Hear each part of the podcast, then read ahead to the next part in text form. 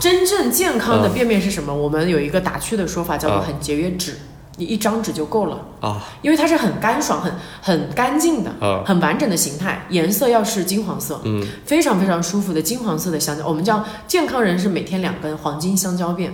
欢迎来到创业播客，大家好，我是高健。呃，今天这一期节目呃已经大概有一年多没有更新了，因为这段时间一直在忙着开新店。呃，最近呢是在杭州的滨江开了一家新的铁狗咖啡。在滨江有一个很大的感受，就是就跟多年多年前的老同学们又聚在了一起。因为以前是毕业于浙江大学，所以在杭州各处呢都是我的同学们。呃，然后今年其实差不多快到毕业十周年了，呃，我因为最近和浙大同学们的重聚比较多，所以呢，就借这个节目，也借这一个特殊的地理位置，来做一期重访浙大校友或者说浙大创业班同学的这么一期项目。呃，我毕业于浙大创业班，所以跟这一期的播客的节目也主题也非常的契合。那就从今天的这一期开始，我会呃让我的当年的同窗们。来节目做嘉宾，分享他们的创业经历。今天的第一位嘉宾就是我们当年的浙大创业班的班花 王总，王总不要这么，说，不要这么说。王总跟大家打个招呼吧。Hello Hello Hello，大家好，我是这个高健当年大学的同班同学王卓，然后也不是啥班花啊，不要在这个 给我给我高帽子了，下不来了，哎，我们这个播客真的已经拖了好久的时间了，本来是约太忙了这段时间。约上周还是更早之前，更但是我们约的时间都是晚上，然后我发现我晚上都会加班加的特别的猛，特别的凶，一直到昨天晚上，然后王卓还在加班，然后我就不停的追问，不停的追问，一直追到十二点多，王卓还没有结束。你你为什为什么还是这么忙啊？在忙什么呢？最近？一个是因为现在是这个电商人的春节要到了呀，只要跟电商业务有点关联的，双十一马上到，所以比较忙。然后第二个是昨天比较特殊，昨天是我们科特生物的老大到杭州来了，刘总。然后我们也一直在探讨怎么样能更好的在今年下半年，尤其是双十一之后前后，能把我们，因为今年刚好是科特生物成立二十周年，嗯，然后我们也一直很想把。怎么把这个事儿能更好的通过各个平台能传递给大家，让大家知道什么是科托生物。就像我之前跟你讲，我在做这件事情的时候，你也不知道什么是科托生物。对，周姐，你先介绍一下你现在在做什么吧。OK OK，啊、是这样的，我自己是我们是从去年的下半年开始，在从事这个整个的益生菌品类、益生菌行业，成立了一个品牌叫 MBB 啊，它代表的是 microbiology based。呃，brand，然后核心呢是围绕着益生菌这么一个品类来做一个我们想要给到大家更靠谱、更加有科学、更加有量化的这样的一个益生菌品牌。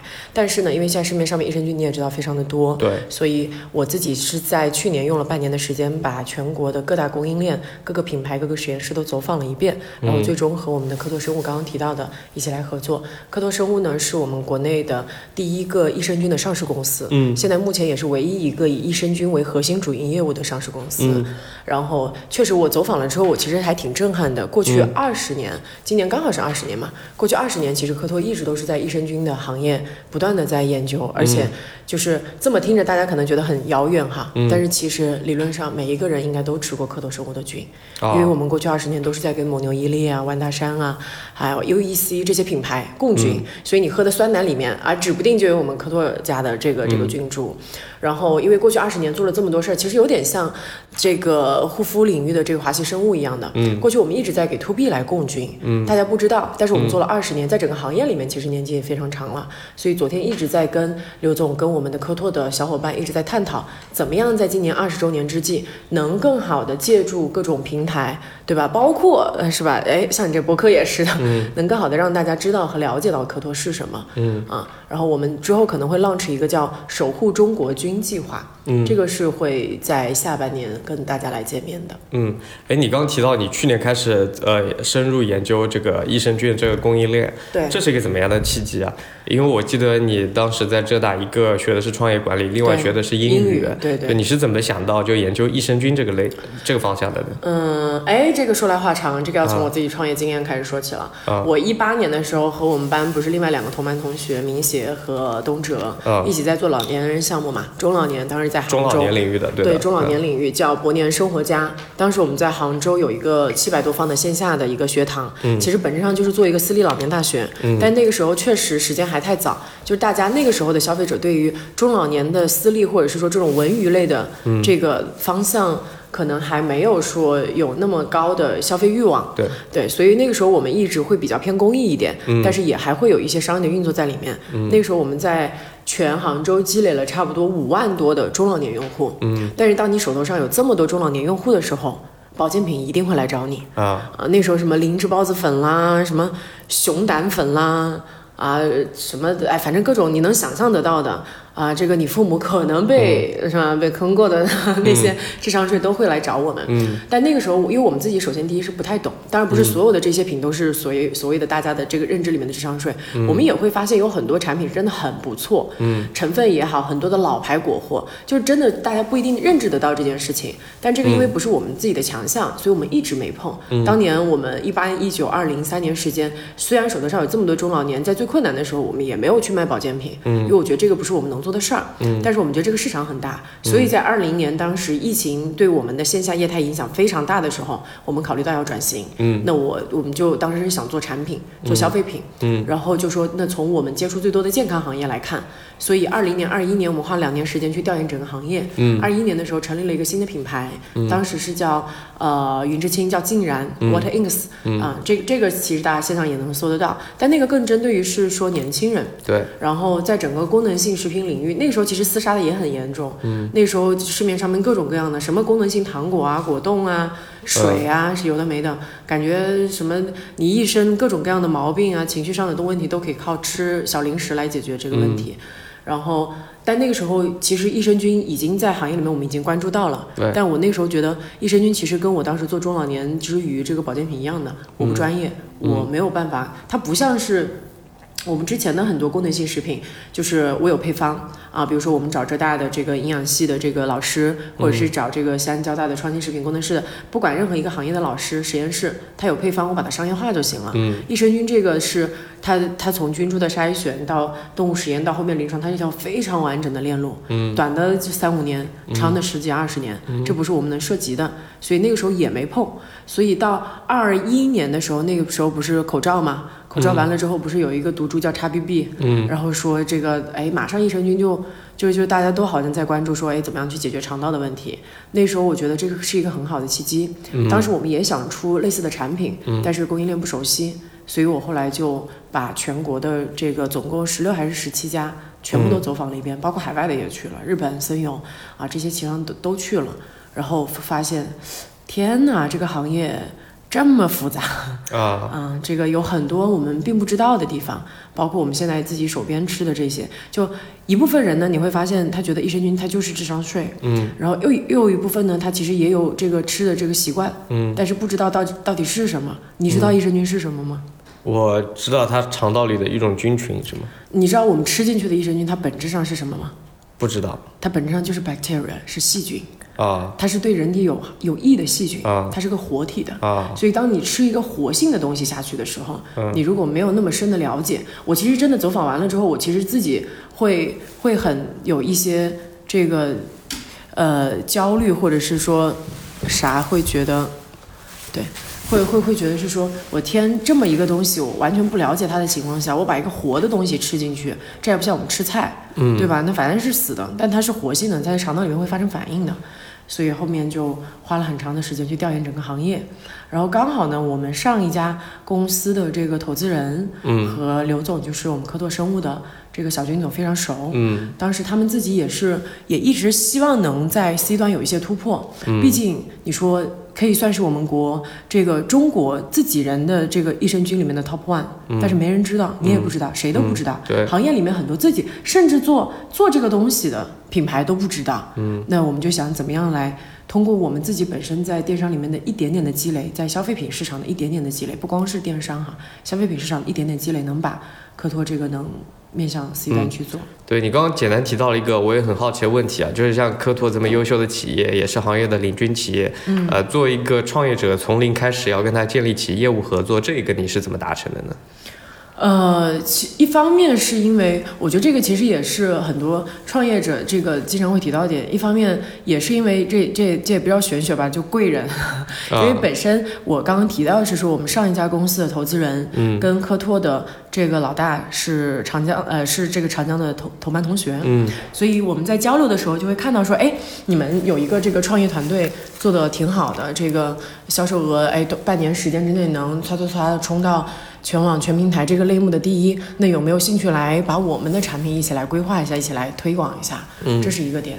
然后第二个点是因为我当时花了很长时间，在这个事之前，我先花了很长时间把国内的供应链都跑了一遍。嗯，那个时候其实益生菌很多供应链的人都知道我了。嗯，我们当时就是以浙大这个创业团队的这个角色，嗯，去了解了一圈嘛。因为确实会发现有很多，虽然大家的科研能力，虽然大家的背景会有所不同，但是就是大家的都有共同的一个目标。嗯，就是因为我刚刚也跟你分享过这个数据，在开始之前，国内益生菌市场这么大，八十五百分之八十五的原料是来自于杜邦科汉森这两家，一家美国企业，一家丹麦企业。啊，就是中国人自己在吃的这个东西，嗯，有超过百分之八十以上都是从外面的菌株进来的。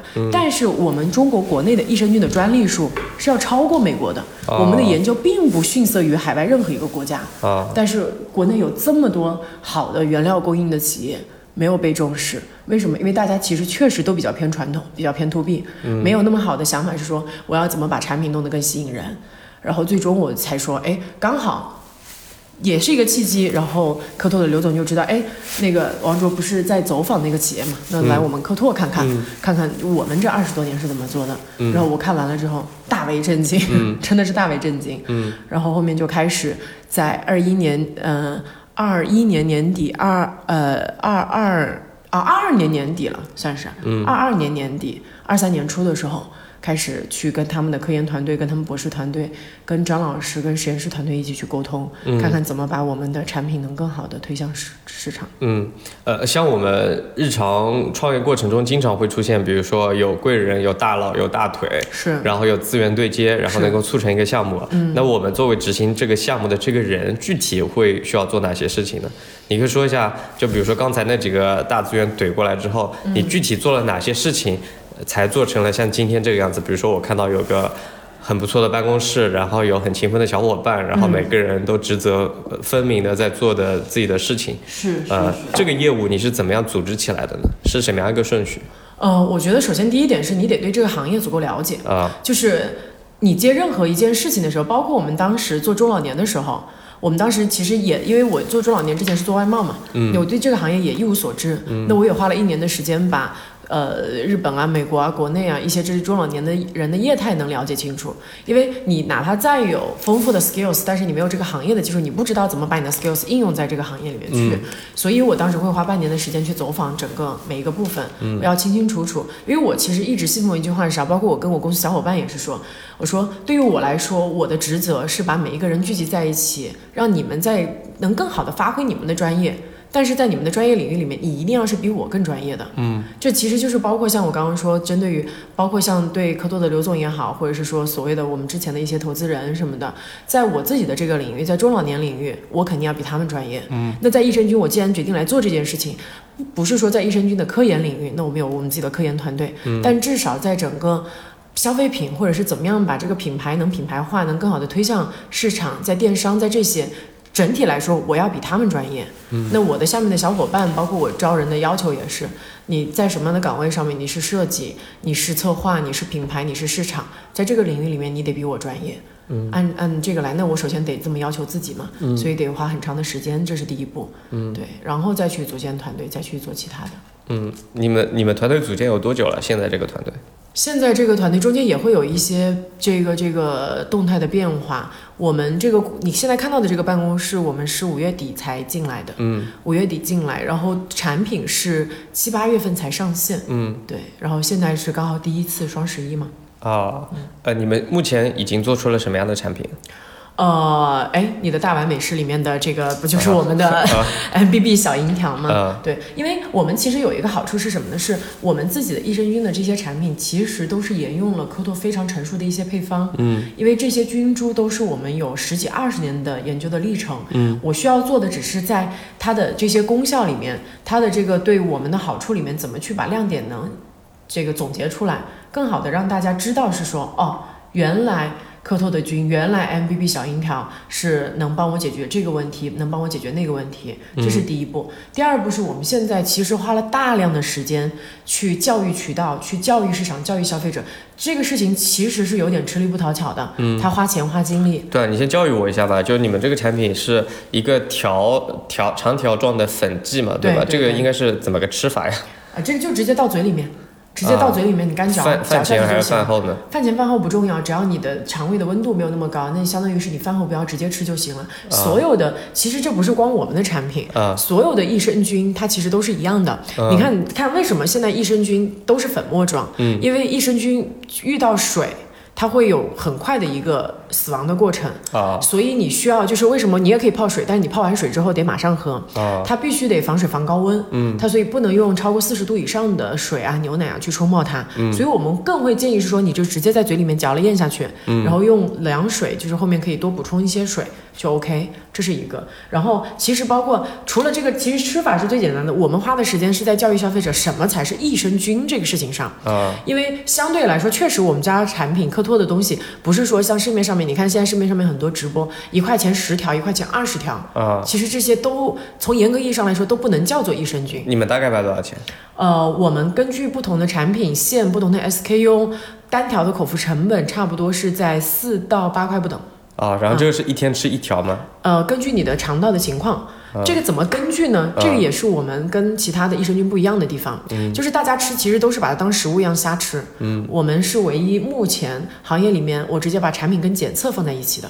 啊。我们现在主推的产品是，我希望消费者能更知道我到底要不要吃益生菌，嗯。我每天到底要吃多少益生菌，对。我肠道到底好还是不好，所以我们就把我的机制里面组了一个肠道菌群检测。这个检测其实我要把它放进去，其实我我们也是花了很大的精力的。为什么呢？这个检测在全市场价格都非常高，这个价格不是说市售价格，是成本都很高，啊因为它是需要很长的时间去把我们采集到的粪便的这个样品，它是需要培养，然后再去去跟这个靶标一一对应，然后来看你有什么样的慢性病的风险，你的肠道菌群情况怎么样，甚至你的肠龄是多少，啊通过数据化的方式来体现。哦，所以你们目前整套的用户体验流程是什么样子的？我们现在是这样的，就是呃，建议所有的用户在购买的时候，因为我们也会有什么三盒、四盒这种，嗯，哦，我我直白说啊，三和、四和对我企业来说，这个财务模型更好，嗯，但是我并不希望这样，为什么？我希望我每一个消费者在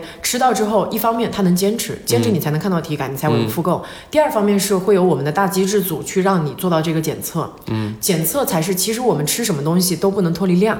这个量怎么来定？根据你肠道自己的菌群情况来定。嗯而且这个检测非常方便，我们已经把它做到家用化了。就是我们跟国内最权威的第三方的肠道菌群检测机构，啊你买回去之后，我等会儿给你看那个套盒，它就有个小试管，你回去上厕所的时候，哎，产一点点，啊然后你直接顺丰上门取件，十天之内出报告，七十多页的报告。明白。非常详细就是我们也希望是说，一方面消费者可以通过这个报告看到，我们有一句话叫做“用你的数据见证你的健康步伐”。现在人都很懒的，嗯因为很多都买了很多益生菌，各个友商品牌的益生菌回去，不会坚持吃，他不拉肚子他不吃，他不便秘他不吃，其实并不是这样子。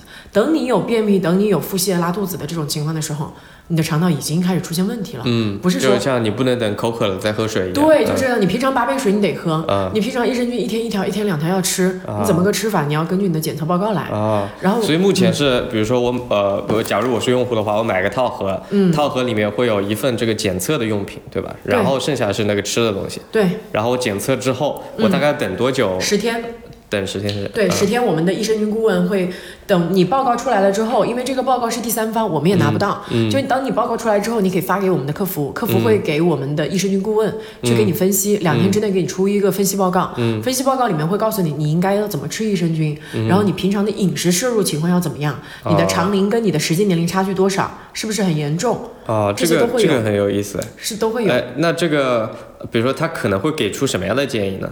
比如说有一些人，我们会看到之前有一些报告里面蛋白质摄入过少。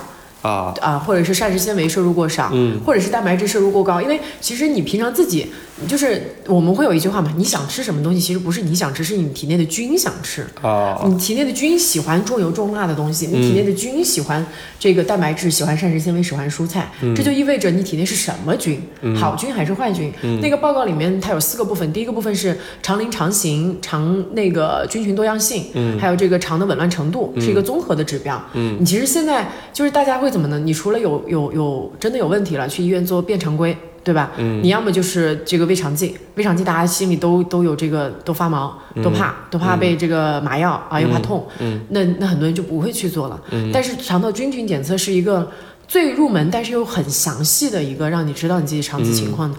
你现在我们都熬夜，都都都吃些外卖，你还有有一些原来吃酵素，你肠子里面的情况、菌群情况，真的有一些我们呃很可怕的。有时候收到那个，我们之前是有两份报告，嗯，浦源也就是我们的合作的第三方检测机构，因为他会告诉我们。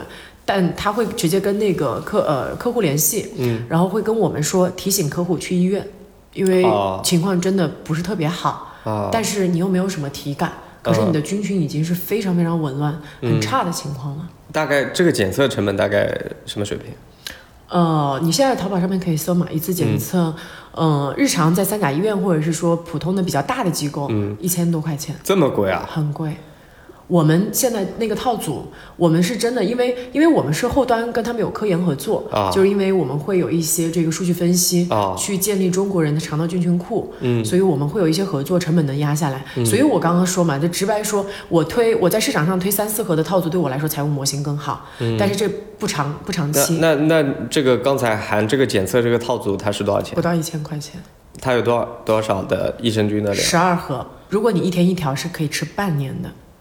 半年的益生菌加一次一千多块钱的检测，嗯，这样听上去好像卖货，但是我们是真的很希望，就是大家如果不想买益生菌，哦、不想先买货，你可以先去做个检测。这个东西还是，呃，怎么说呢？作为一个日常快消品来说是贵的，但如果作为一个保健品，如果是对标像什么 Pola 呀那个市场的话，其实好像也挺你现在对标你，因为你这样你这样算下来，我你如果不算我检测的价值，嗯，我我这个我一天天四舍五入就是白送的呀，对，就是四舍五入白送的呀，嗯、因为一方面是我们对产品有足够的信心，是什么？当你买了大套组回去，消费者很很就是我就不是说消费者，我自己都很懒，嗯、我买回去之后我吃个两三天图个新鲜我就不吃了，对，但是对我来说，我希望你不是说把它当这个买回去，我只是为了这一道消费。嗯，你既然买了这么多，你就得吃。你吃了一段时间之后，七天之后，你就会有明显的体感。嗯，你有体感了之后，你就会变成我的忠实粉丝。嗯，这个是我所希望的。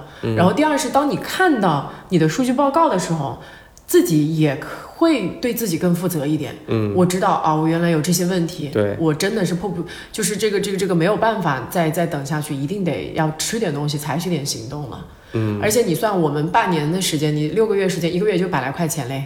嗯，你百来块钱，你吃外卖都不止这这么一点，对吧？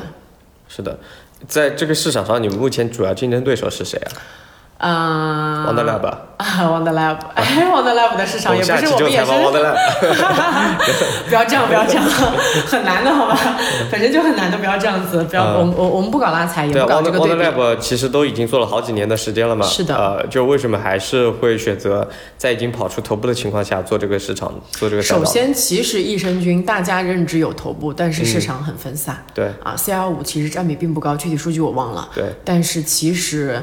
还没有真正的行业头部出来，嗯，这个是有机会的，嗯。第二点呢是，这个也是我刚刚提到的，在整个市场里面虽然很难，但是我说整个市场的原料百分之八十五被海外的控制，嗯。一方面是我们其实现在消费者对国货越来越认可，嗯。第二方面是确实我们国内有非常多的好的研究成果，它是可以被商品化，可以被消费者所认知到的，嗯。我觉得这个事情总得有人来做，嗯。再难。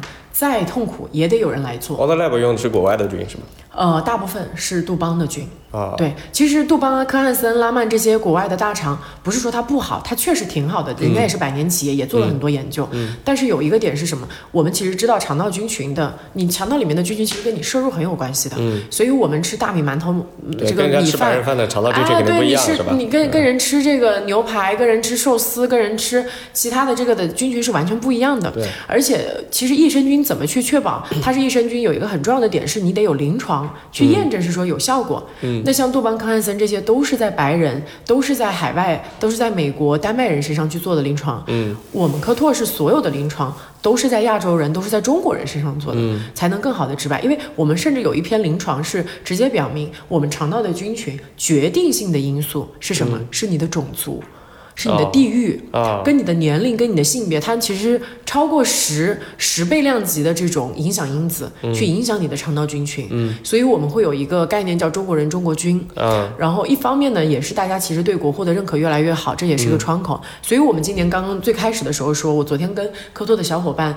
在在策划这个今年，因为刚好今年二十周年嘛，所以我们会做一个一场特别的生日会，嗯，然后整个这个会 launch 一个叫中国军守护计划，嗯因为其实这样的菌株的研究和研发是需要非常长期的年限、时间投入的。嗯，那我们也需要来自市场端的认可和正反馈，去更好的支持我们去做这些。嗯，而且现在菌越来越少，为什么越来越少？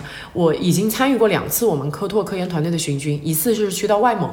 蒙古里啊，对不对？寻菌啊，寻菌，这这个菌是从大自然中找出来的吗？对，就是、啊这就是消费者，包括像你，你都大家都不知道，对你这个菌从哪里来的？从酸马奶发酵的啊酸马奶里面，啊从正常人的粪便里面。啊，从这个呃牛奶里面，嗯从这个其他的这个大自然的环境里面，而且这个我们对于菌源地的要求很高，嗯高到什么程度呢？五十公里范围之内不能有城市化的工厂。啊，但是你放眼整个亚洲，放眼整个国内，嗯。还有哪几个地方剩下是可以纯做到纯净菌源地去寻菌的？啊。所以菌我们叫现在的最干净的菌、最最纯净的菌越来越少了。嗯。所以我我之前参与了两次，一次是去外蒙蒙古，嗯。在乌兰巴托的这个外就外面的那个牧区，嗯。还有一次是川藏刚回来，嗯。啊理塘啊这些地方，然后你都是要去到非常原始的状态。周围都没有，就可能都不通电，或者是说，你像我之前去蒙古的时候，它是每天晚上的七点到八点定时供电，因为完全是没有现代化的痕迹的，嗯，然后都是能保证纯粹的这个菌源，因为为什么要保证它纯粹？它不会变异，没有隐性的致病性、致癌性，嗯。所以这个是我们吃所有的东西的前提是安全嘛，嗯。这个也是为什么我愿意去把自己投身到这个里面去。虽然我不是做这块的，就是我不是原来不是学乳酸菌这个行业的，但是你越了解，你会发现这些东西大家都不知道。嗯。现在大家吃的都是吃营销、吃品牌、吃概念，嗯但是安不安全你都不知道。嗯所以这个是我们在今年会去做的一个叫“守护中国军”计划。嗯会邀请到一些这个我们的达人，我们的，因为我们本身也是国家体育总局唯一一个这个益生菌的这个这个这个战备保障产品的供应商，嗯我们给体育运动员来提供益生菌的，那会邀请我们的一些国家级的运动员的，我们的冠军，我们的这些呃这个这个体育健儿，嗯，然后一起来参与到我们中国军守护计划里面来。嗯你们目前这个东西的呃产品的主要销售渠道在哪里啊？是在线上还是线下呀？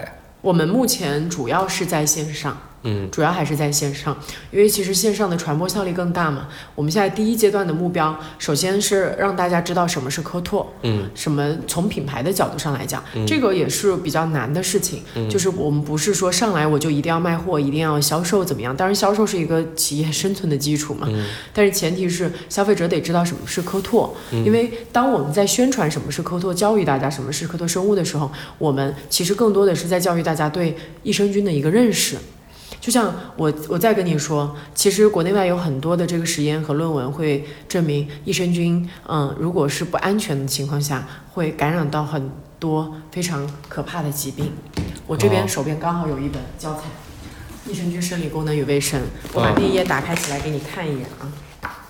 你可以，这个，因为但这个行业里面的人是不会来教你的，就是行业是不会去宣传这些东西的。这个我看看，稍等，我真把那页找出来，吓死你！是这一页还是那一页？就是益生菌如果在这个没有完全的去做它的全基因组测序，知道它的风险啊，这里可导致感染的益生菌。你看看前面的哦，疾病名称吓不吓？哇塞，益生菌还能感染艾滋病呢，糖尿病，对糖尿病它还能感染呢。对，因为还是我那句话，消费者没有认知到一件事情是，你吃进去的益生菌，嗯。它是活性物质，嗯。它是有可能会变异的，它是要在你体内产生反应的，嗯。所以真的不能瞎吃。现在包括你要选就选大牌，要选就确实，因为至少在安全的角度上面来说，且不说它有没有用吧，至少在安全的角度上来说，它是能得到保障的。嗯你像我们的产品，你看我们的包装，之前你上次我记得也问过，为什么这里有个环？我们包装上面的这个环，这个叫全基因组测序，它其实就是等于是益生菌的一个呃体检一样的。嗯它每一个，它其实是把你所有的 DNA 序列片段全部都展现在上面了。嗯。那我就很清楚的知道它有没有隐性的致病性、致癌性。嗯嗯你刚刚看到那些吓人的可能的感染性，嗯但是市面上面很多益生菌，它为了因为这个全基因组测序，它需要时间，它需要金钱，它需要它的研究实力。在没有的情况下，他们会做片段基因组测序，它测的是那一段特异性的片段、特异性的片段，嗯。能证明它有什么作用的那一段。嗯。但是剩下的它就不测了，啊，但是往往剩下的有可能就会有隐性的感染性、致病性。你们的都全都是完全检测过的。全部检测，我所有的菌株、每一株菌都是完全检测过的，嗯这个就是安全的前提。嗯这个也是我们现在在花很大的精力去教育消费者的一个嗯点。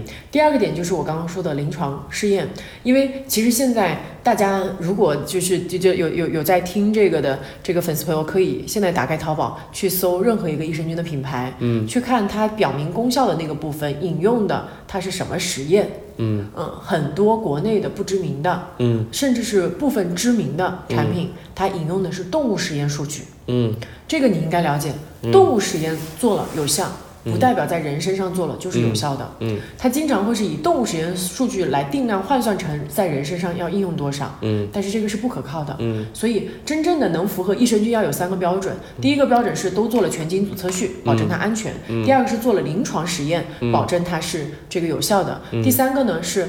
呃，做了耐酸耐胆盐，它能在你的消化道的强酸强碱环境里面能生存下来，嗯。这个是保证它能活着到达你的肠胃，满足满足这三点才能叫益生菌。嗯，市面上我可以说货架上百分之九十以上都不能被叫做益生菌，他们应该叫什么呢？菌。就是叫菌，啊叫乳酸菌。啊，啊，这也是为什么国家其实在去年的时候有在行业里面做一些调整，想把益生菌这个品类换成乳酸菌。嗯但是乳酸菌因为大家现在对它的了解就跟乳制品还是挂钩的，对，所以会比较。限制了整个行业。嗯所以后面慢慢的，现在我们也在，包括整个科拓也在推进行业标准的制定，嗯就是到底什么去界定它叫益生菌。嗯所以我们现在也在。在在在联合很多，包括平台啊，包括达人啊，包括行业端的一些友商，一起来来推进整个的标准的制定，嗯然后让大家更好的知道怎么去选择。嗯所以其实呃，真真不带一点这个这个卖货或者是说宣传啊、这种那个，其实教大家怎么去看啊。我就拿这个产品的这个包装，首先第一，你可以直接问他客服有没有全基因组测序，这个是直接可以问的。嗯啊，海外的菌有一点是海外的都是不公开全基因组测序的，嗯。所以有那肯定是更好，嗯。有是就是这是第一步，保证它是安全的。嗯。你能拿到这个全基因测序的图谱，嗯。才能证明它有。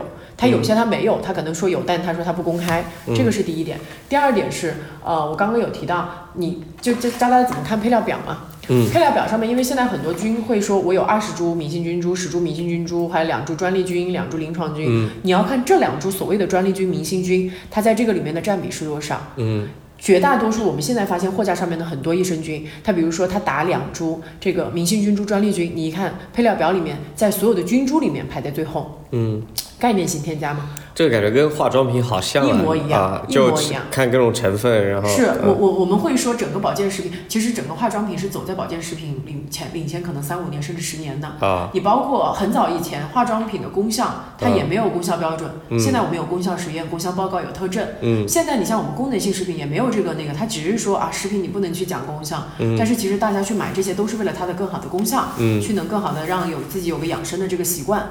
所以我们可以用原来被教育的护肤和化妆品的这个理念去对待我们的功能性食品，看配料表，嗯。啊，看看工厂，嗯。啊、看有没有全基因组测序，看检测报告。嗯，所以你像我们，比如说我小银条核心主打的三株菌，啊、p 八 P 九干酪章这三株菌，我在上面我是直接把我的含量直接标在包装上面的。嗯，你像现在这是第三点，第三点就是活菌数。嗯，我刚刚提到一个是菌株种类嘛，菌株种类你看它是不是打的明星菌株，是不是排在配料表最后？排在配料表最后意味着就概念性添加啊，嗯基本上你是吃不到它本身的专利的效果的。嗯，然后第三点就是活菌数，你应该也听过市面上面益生菌都在打什么一千亿 CFU、两千亿 CFU、四百亿 CFU，嗯，这个是益生菌的很大的一个概念卖点。嗯，但是这个四百也好，一千也好，你要看这里面的组成是什么。嗯，你活菌，你看我这是我手上这么一摸，这一码，你说我手上有多少活菌？我现在卖个手指头给你，你要不要？你不要，上面全是细菌嘛。嗯，那你怎么去看呢？你就是看它每一株菌的含量有没有标，四百亿是怎么组成的，嗯一千亿是怎么组成的。嗯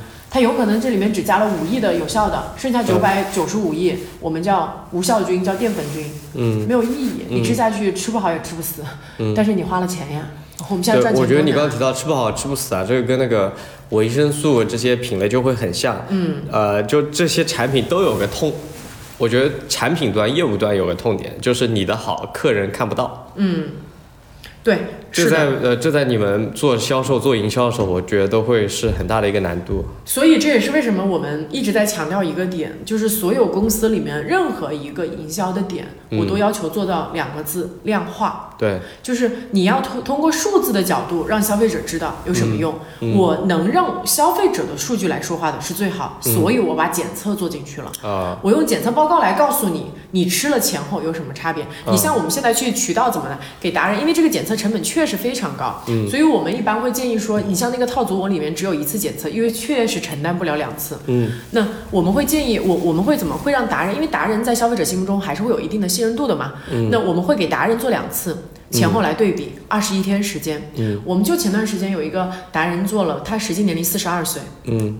第一次测出来长龄五十九岁，嗯。因为经常熬夜喝酒，他有什么症状？就是一喝酒就拉肚子，啊，然后还有就是一出差就拉肚子，还有就是十几年了、嗯，都没有看到过成型的便便了。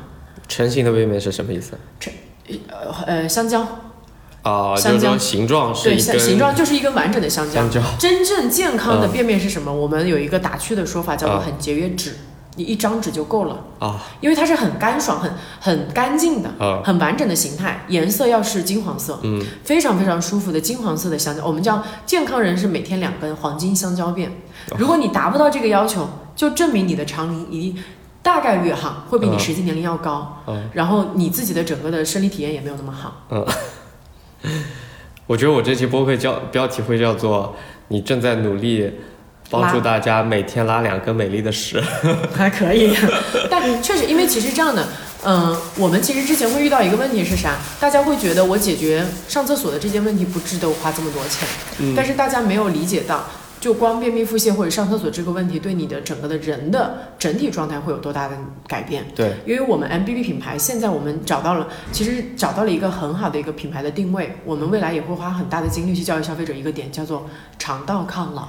啊肠道抗老才是真的抗老。啊长龄是直接跟你的生理年龄挂钩的。嗯我的长龄是二十七、二十八岁中间，因为我每隔一两个月会测一次嘛。嗯那我整体的看上去的人的状态是不是比我实际年龄要年轻一点？嗯这个就是我，因为长龄挂钩的就是皮肤，嗯因为我们其实。就是我不从科学的角度来讲，嗯我从大家的这个就常识的，当然科常识也是科学为基础的、嗯这个角度来说，肠道就是你百分之九十的毒素积累。嗯你有没有觉得你当你便秘的那段时间，你皮肤就蜡黄蜡黄的？嗯容易长痘痘，情绪容易暴躁，嗯因为你毒素没有排出去。嗯所以，当你的整整个的这个肠道的环境或者肠道的功能是非常正常、肠龄很年轻的状态的时候，你整个人是非常通畅的。嗯，你看这个就违背了我自己的量化两个点，嗯所以我怎么样能证明它量化呢？我们报告里面就有肠龄这一项，嗯就会让达人去做检测，去看我吃之前、吃之后肠龄的对比。嗯所以我们也希望消费者去能体验到这一点，这样就可以把我们和市面上面的很多淀粉菌、无效菌不适合我们中国人自己的菌能区分开来。这是一个漫长的过程，嗯但是我觉得未来一定是会有收获的。是的。总的听下来，我觉得这个项目听上去在过去几个月内还是很顺利的。有遇到什么不顺利或者比较瓶颈的事情吗？呃，当然有啊，呃你就比如说，因为虽然我们是背靠科托生物，但是毕竟作为一个项目，我也不是上来我说我们希望把更多的，这也是为什么科托在过去二十多年可能没有大被大家那么所熟知。我们的所有的资源，包括预算，包括精力，都在我们的科研端。嗯，所以在我们的营销端不会是说砸钱下去饱和式的营销攻击，或者饱和式的营销覆盖，去让大家瞬间知道我们。那这个对我来说的挑战难度就很大。现在流量那么贵。嗯，对吧？然后还有很多的友商品牌，真的蛮舍得花钱的。嗯，我们也是没有办法 PK 得过这个这个点，所以我们只能靠产品，只能靠我们二十多年的积累和我们的科研去影响渠道，影响消费者。嗯，这个过程很慢。然后你像我上一个月，我自己在外面总共见了二十六波人。嗯，昨天做了一下统计，九月份到现在，我见了二十六波人。这些都是非常重要的渠道。嗯，为什么会说啊？为什么你一个公司的这个老板不把心思花在产品上面去去去去去搞这种那个呢？首先，第一呢，产品有我们背靠的科拓的科研团队，他们比肯定是比我更专业，他们能在产品维度给到我非常非常大的帮助。嗯，但是我需要怎么样去把他们的科研成果能传递出去？嗯，那整个公司至少目前来说。对产品、对公司、对我想传递的理念最清楚的只有我自己，嗯，所以我只能是自己去跑。那每一个，不管是大的达人、小的达人，还是说渠道、核心渠道，还是说我们的一些辅助的渠道，就我希望在影响到一个人，包括我今天影响到你了，跟你说了，那你回头哪怕是只是告诉你的妈妈，告诉任何一个人，对我来说，我也做到了我能做的事情，包括通过播客能影响到更多的消费者，不光是说选择 MVB，选择科拓。我还是那句话，你可以不选择我们，但是你拿起你手边的益生菌，用我刚刚教你的三个方法去看看适不适合你去吃。你下次再买的时候，你可以在直播间，你可以在客服去问他这么几个问题，对吧？有没有做全菌组测序？嗯。然后这个菌株的分别的含量的添加是多少？有没有人体的临床报告？感觉你是益生菌宣传大使。我今天光聊这半小时，我觉得我对这个东西就已经懂了非常多了。对啊，这个这这个信息真的非常高效。是因为因为其实就是当你了解了这些之后，我觉得好的品牌，其实我们也希望行业里面肯定不不是说这个排他性的就只有我们一家。嗯。只有当真正的正儿八经有科研能力、有科研背书，真的想把这个行业能做好的，我们也有很多不错的友商，我们一起来发力，一起来做这件事情，才会让大家真正的认知到什么是益生菌行业，才能让大家真正的能拉好每一次，嗯，这个便便。对，这次，呃，这次我跟王卓也一起做了一款联名产品，呃，因为我们的店正好也是在滨江，呃，然后我们把益生菌跟咖啡结合，呃，到了一起，做了一款益生菌的咖啡。这款咖啡呢，我们叫它大碗美，是因为我们是用个超级大的三斤重的一个碗来装它，一杯咖啡有三斤，相当于是一杯五到六杯的星巴克。然后上面呢，我们有些 M B B 的贴纸，M B B 呃同事为我们设计的，你能来解释一下嘛？就是这个贴纸上面写的是夜夜爆肝有救了，另一个写的是去黄补气来一杯，这些都是益生菌的功效吗？嗯，对，因为我们给你的这个添加里面的那个小银条，其实也就是我们当家花旦，嗯，就是你目前就这一款产品是吧？没有没有，我们目前有三个 SKU，针对的不同的人群。然后我们现在核心主推的就是小银条，嗯，因为小银条它，因为我们整个品牌是主打肠道抗老，其实就是让你的肠道逆龄，让你自己的人的状态更年轻。那肠道抗老，首先的第一步我们叫先修护再抗老，嗯，因为其实现在大家肠道或多或少都是有些问题，嗯，当你这个问题没有解决的时候，你怎么能做到逆龄抗老了？那第一步就是我就是。我们叫肠易激综合症，肠易激综合症其实你理解就是肠道过于敏感，啊，吃辣的、喝冰的，这个这个就特别容易拉肚子啊。包括是说有时候你吃一些保健品，你觉得人家说有效，你去觉得是智商税，在保健品的那个产品确实不错的情况下，其实真的有可能是你的肠道屏障出了问题啊。还有就是皮肤上的一些问题，容易暗沉啊，觉得自己吸收不良，还有一些就是可能体重控制到了一个瓶颈期，觉得我喝水都胖，还有我吃什么都不胖，本质上都是你的吸收和代谢的问题。那我们会把它。叫做怎么先去修护好你的肠黏膜，修护好你的肠道屏障。然后我们现在这个里面添加的就是这款小银条，但是小银条里面应用到的干酪樟、P 八 B 九这三株菌呢，它还有能缓解酒精性肝损伤和非酒精性肝损伤的这个功效。那天你说我们一起来搞一个这个给我们的这个这个这个小伙伴们来来来加到咖啡里面去的这么一个产品，那首先去看大家的需求是什么嘛？对吧？那修护肠道的这个是最基础的点。那还有一点是，你这个这个铁狗不是这个跟跳海一起，也也会让大家喝酒嘛？很多喝酒的人，对啊，很多人会第二天早上来点一杯这个解酒，因为可以缓解那个酒精性损伤。对对对。对，所以我们会把这个再加上最近这个双十一，然后又到年底了，大家这个熬夜的现象非常严重，那对大家的肝脏、对大家自己的身体的这个负担也很大，所以我们会做这么一款产品，把它加进去，让大家女生去黄补气，对吧？男生这个去黄是什么意思？去黄其实就是就皮肤，我们说毒素沉积的时候，你皮肤会有暗沉的状态，嗯，去黄就是去你皮肤的黄气。然后补气是补你整个人的状态，因为当你肠道受损的时候，你很多的营养物质没法吸收，嗯，你就会觉得特别累。嗯，你其实仔细想想，你便秘的那段时间，你腹泻当然就不说了，嗯，其实有时候你便秘的那段时间，你整个人也会很累。为什么呢？因为你便秘就相当于你的这个，我这辈子都没便秘，只有腹泻是吧？很多人有这个困扰，就是便秘的困扰。你便秘的时候，其实你的这个食物残渣一直在你的肠道里面，它去反复的吸收，反复吸收的时候，它不该吸收的东西也吸收了，就会拖累你自自己整个人的状态。嗯嗯嗯，对，大家如果正好是在那个杭州滨江。这个地区就互联网小镇啊，像网易啊、阿里小伙伴的话，可以来我们的线下实体店打卡。你可以看到这一杯益生菌咖啡是怎么做出来的。当然，你也可以点外卖，我们在美团外卖、饿了么上面周边三五公里都能送到，基本上滨江偏西一点的地区都可以喝到。还是很期待大家到线下店来打卡，因为我经常也在店里面待着。呃，我们这一期播客呢，其实传播量也挺大，粉丝比较多，但大部分的朋友现实生活中还没有见过面。我觉得在滨江开店，我的一个目的就是希望和身边的创业的小伙伴或者互联网行业从业的小伙伴，能够更多的认识、交流、相互学习。呃，所以我们可能近期会在我们的店里面也办一些分享会的活动吧，到时候也请王主啊这些在滨江地区创业的小伙伴都来参加。嗯，哎，呃，因为我们这个播客其实很多都是呃有兴趣创业或者那个投资的人嘛，那你的这个项目目前有什么合作的需求吗？也可以通过这个来发布。